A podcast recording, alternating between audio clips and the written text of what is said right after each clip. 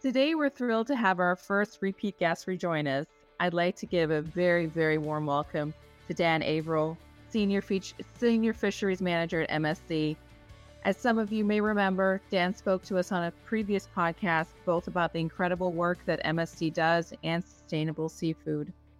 Dan has been an integral part of the MSC team for over 15 years, managing their fishery outreach activities and programs. Thank you for joining us again, Dan. Well, I'm happy to be here, Catherine. Thanks for having me. I love having you here. Thank you for coming back. As I mentioned, the last time you were on, we tackled the topic of sustainable fishing. And today we're going to piggyback on that topic a little bit and delve into the issue of illegal and destructive overfishing. Illegal fishing and overfishing are serious global problems that many people may not have thought about before. And we're hoping by discussing them in this podcast and by promoting it on June 5th as International Day for the Fight Against Illegal, Unreported, and Unregulated Fishing, we can shed some light on the subject. For a little background, according to the UN Food and Agriculture Organization, illegal, unreported, and unregulated fishing activities are responsible for the loss of 11 to 26 million tons of fish each year, which is estimated to have an economic value of between 10 to 23 billion US dollars. It is estimated that one in every five fish caught comes from illegal fishing. With numbers like that, it's no surprise that these fish may end up on our plates in our homes, and we unwillingly are an, un- accomplices to this illegal practice. So let's start by breaking this all down for our audience because it's a it's a lot to digest. Dan, can you help us and explain exactly what is overfishing and why is it something that we should be aware of and even be concerned about? Sure thing. Yes.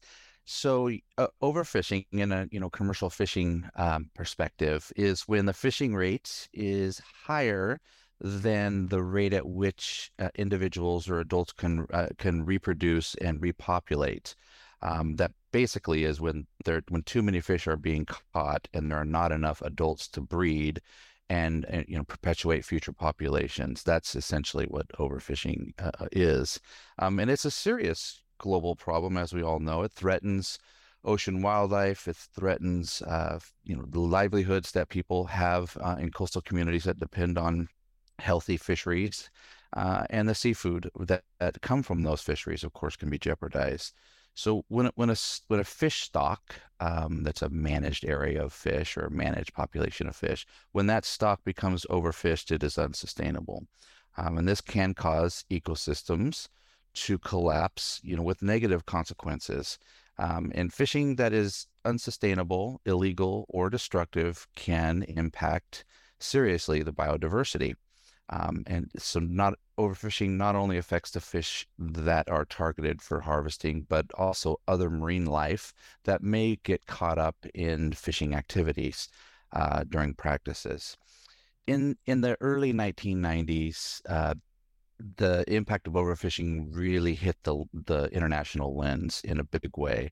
Uh, the the the Atlantic cod stocks, the the famous fisheries off the Grand Banks of Canada, North Atlantic Canada, um, collapsed in 1992, and that threw you know 20 to 30 even more thousand uh, fishers and community members uh, into just turmoil because you lost the fishery, you lost jobs, and the coastal communities really were impacted in a, in a tremendous way. The the collapse of that fishery uh, in the in the early 90s really was one of the catalysts uh, for creating the program that I work for, the Marine Stewardship Council. Um, the fishery standard was developed in that mid 90 time period um, to to assure that that uh, a fishery could be assessed to an internationally recognized standard and if you meet that standard then you are operating sustainably. So really that that cod collapse i just mentioned was the catalyst for for the creation of our program. Ah that well hopefully that makes sense to people and and and hopefully they start to understand that it's something that you know we should be concerned about and it happens on a global level. So in continuing yes. the conversation can you explain to us what's the difference between illegal fishing and overfishing? Sure, sure. So, uh, overfishing and, and illegal fishing really are, are not quite the same. Overfishing, I, I, as I mentioned, you know, when you're fishing too much and not allowing the fish populations to reproduce and and have future populations that you can fish. Um, overfishing is really a function of when when fishery managers or governments or politicians or industry they they fail to uh, they fail to abide by the catch limits that have been established by the scientists. They say the scientists you know do all of their work behind the scenes and look at how many fish because you can't count fish underwater. It's not like you know you can count trees. You have to you have to do some modeling and it's pretty scientific to figure out just how many fish are in an area that can support um, you know some commercial fishermen going out there and catching fish. Uh, so if overfishing can happen when the governments and politicians and managers and industries fail to abide by those rules that are set. Illegal fishing, uh, uh, on the other hand, that can mean anything from individuals fishing in closed areas that have been closed off to protect um, other critters or a fishery resource. Um, it can also be a situation where they're fishing without licenses or permits. Um, they're using a gear type that sh- that's not allowed, um, or they're fishing on on on populations that are endangered or threatened. Uh, so so that's that's really one of the main differences. In our, our program, we're acutely aware of of these of these issues and especially the damaging impacts of the concept that you introduced in your introduction, which is the illegal, unreported, and unregulated fishing, which we the acronym is IUU. So I'll use that from here forth. Uh, so that can have just really negative impacts on marine life and the ocean health in general and the livelihoods of, of those fishing legitimately. It's a complicated topic. Um, you, you, you, you want a situation where uh, you know, IUU can be uh, can be a criminal activity, uh, and so that's it. And it's operating uh, sometimes in the high seas, which is areas that aren't really visible to a lot of folks. Um, so it just becomes very, very complicated, and it can take place without the without concern for the environment or any regulations for neighboring countries, for example. Um, so those are some of the those are some of the points I wanted to make about the illegal fishing and the uh, difference between uh, overfishing. So if I'm understanding it correctly, overfishing kind of is based on regulations or lack thereof, whereas illegal fishing is more based on people doing things without government consent. Does that does that sound right? Yes, yes. So overfishing is where you know the the fishing activities don't take into account the the management, you know, with the rules that they set. They they just do that. You know, they they overfish essentially. Illegal has to do with you know these these folks that engage in illegal activities are using they may be using explosives they might be using poisons they might be fishing on endangered stocks. They just it's kind of the wild west. They just don't care. Right. Well uh, you kind of touched on what my next point is going to be because i'm going to add another mm-hmm. term to the mix that i found out there and that is destructive fishing. Mm-hmm. so we've defined we've defined overfishing i think and we've defined illegal fishing. What exactly is destructive fishing well, it's just just as the name implies, honestly, Catherine, it's it's these are practices that include dynamite, you know, explosives, literally. Um, they can include poison, cyanide, for example. Um, these methods are, you know, very damaging to to the marine environment. They could be, you know, if you throw explosives into a mangrove environment or into a reef, I mean, the impact that you're going to have not just on the the critters living in the water, but also those living on the bottom habitat and the the other other animals living on the benthic on the bottom of the of the ocean. That's that's a problem. Um, it can just be bad in every respect. So those those are some of the destructive fishing practices, and these are not allowed in the MSC program. They are expressly forbidden, uh, and they are ineligible for certification. Um, so, but I should state that fishing practices in all gears can have some impact. I mean, it's not like you're just it's clean 100% of the time. You know, all gears can have some impact on the environment. It's just making sure that you're minimizing the impact of your of your gear on the environment, and that you have good uh, data to set your your your catch limits. You have enforcement, uh, and that you have um, you have uh, all the other all the other factors that you need to ensure uh, a sustainable fishery. So, destructive fishing doesn't fit any of that. Most definitely not. So, kind of going, kind of continuing the thought, because I always like to to think of things positively and not look at you know gloom and doom. I know MSC is doing a lot of things to help alleviate all three of these practices. Can you can you talk a little bit and give us some insight into the programs that are out there that are trying to regulate all of these things so that we can not essentially, you know, kill our environment and and and kill our all our livestock that's out there? Sure. Yeah, there's a there's a lot of good groups doing great work globally on ensuring that that fishing is conducted in a sustainable manner that um, you you minimize uh, impacts from IUU fishing. Uh, you you identify and flag those vessels that are bad players. Um, they range from, of course, our organization, which has a fishing a fishery standard and a chain of custody standard, which shows you know our partners and our and our and our and and and seafood consumers that you know by getting certified you're meeting and, and you're not supporting those fisheries that are that are uh, that are that are enacting those activities.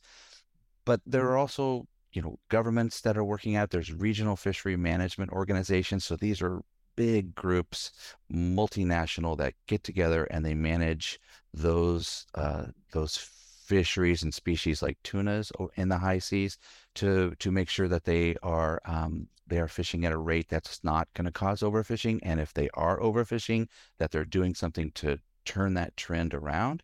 Um, there are lots of NGOs, uh, environmental NGOs, that are working in this space as well. But but you know, like like I mentioned, you know, ensuring that seafood is not sourced from fisheries that are involved in IUU is is very complex.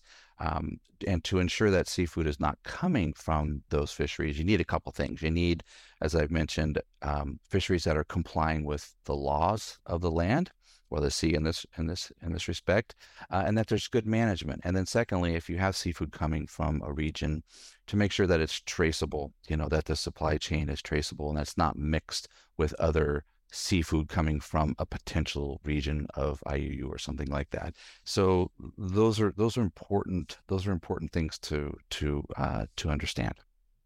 Well, I'm gonna I'm gonna kind of for, I'm gonna force you a little bit to talk about something that we did discuss in our previous podcast, but I think it's I think it's relevant here because you have touched on tr- chain of custody, and I want if you can briefly describe to people what that is. Like, like I said, I know we did that in our previous podcast, but for the people that may not have listened to it, can you just briefly describe what that is? Sure. So that's one of the two standards that MSC maintains. Um, the fishery standard is everything in the water, assessing the fishery and the and the and the status of the population. Make sure it's healthy. Basically, it's not being overfished. Uh, the chain of custody standard has to do with um, assessing the supply chain. So once that fish or or shellfish, oyster, whatever it might be, hits the land or the shore, in this case, uh, the links in the supply chain are independently audited to assure that the end product that you as a customer are buying uh, can be traced back to a sustainable source. And that's our chain of custody standard. And the our chain of custody standards can help to stop IUU seafood from entering uh, legal marketplace. It, it can assure, it does assure seafood buyers that MSC certified fish and seafood products are identified and separated um, throughout the supply chain. And so businesses that are selling seafood products to to customers can can feel confident that the products that they're selling come from a source that is sustainable and is not IUU. Perfect. That thank you for that explanation. Mm-hmm. You know, one of the things I wanted to bring out in this podcast is I in addition to people realizing that these type of practices harm the environment and our food source, there's also an economic impact to the communities that l- rely on fishing to sustain their livelihoods. And you talked about that a little bit at the beginning, but I want to delve into that a little bit more so that maybe you can explain to people how these how these illegal practices not only are harming the environment but also harming the economics of the communities that that are around them. Yeah, it's it's it is a big it is a, a big problem, Mike Catherine. That's a good question. So if you have illegal uh, practices or if a, if a fish stock is overfished, um, a community that depends on economic income from that fishery, it's cut off. That can have a direct impact on supporting livelihoods and all the other businesses that are built on that fishery. So, for example, um, you might have grocery stores that are that sell the goods to the fleets that go out and fish, they no longer have any customers to buy that, right? They're, they're not able to go out and fish because there is no fishery because it's been closed or the season has been shortened or whatever it might be. Um, ice, fuel, um, hotels, all of these ancillary businesses or associated businesses in communities can be impacted and that can cause just a negative economic return. And so that's the impact on communities and the impacts on livelihoods.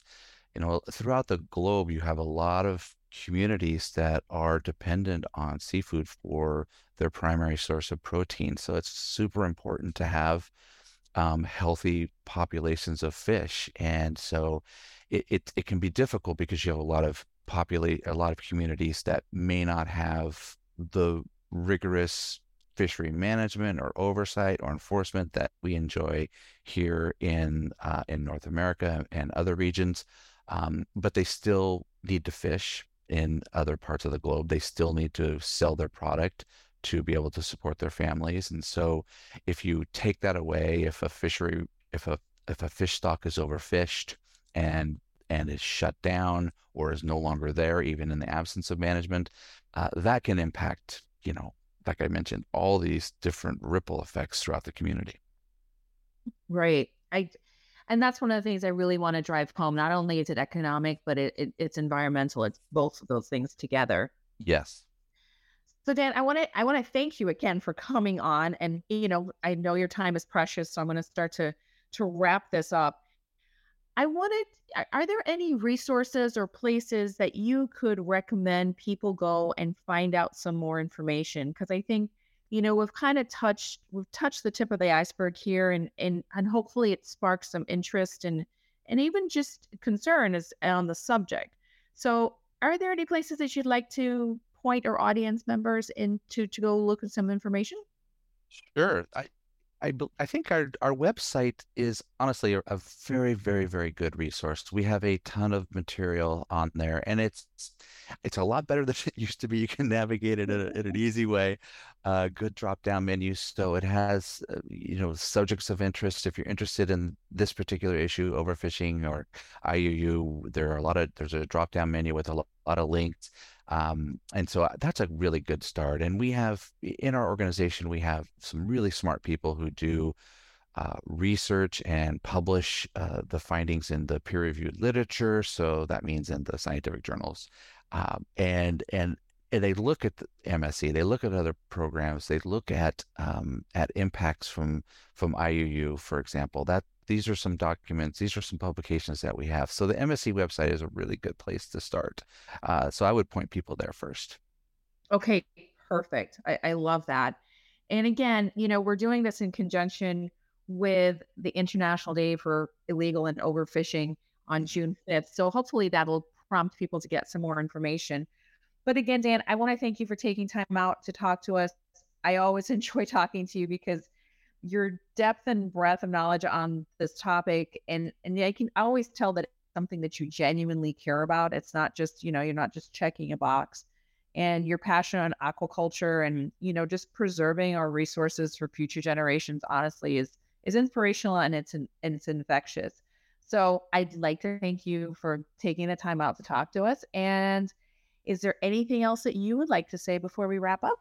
Well, thanks for having me, Catherine. I, I really appreciate uh, the time and that you make for me because it's it's good to talk to folks and and and and cover all these issues because it, it is important, um, you know, for for folks to have an understanding. And I think if you're a customer and you like to eat seafood, whether it's uh, a fish fillet or a um, if you like oysters or whatever it might be next time you're at the at the grocery store and there's a fresh fish case just strike up a conversation with the person selling fish and ask them ask them some questions. Say hey where do you get your fish? Where do you get your shellfish? When did it come in? Where's it from?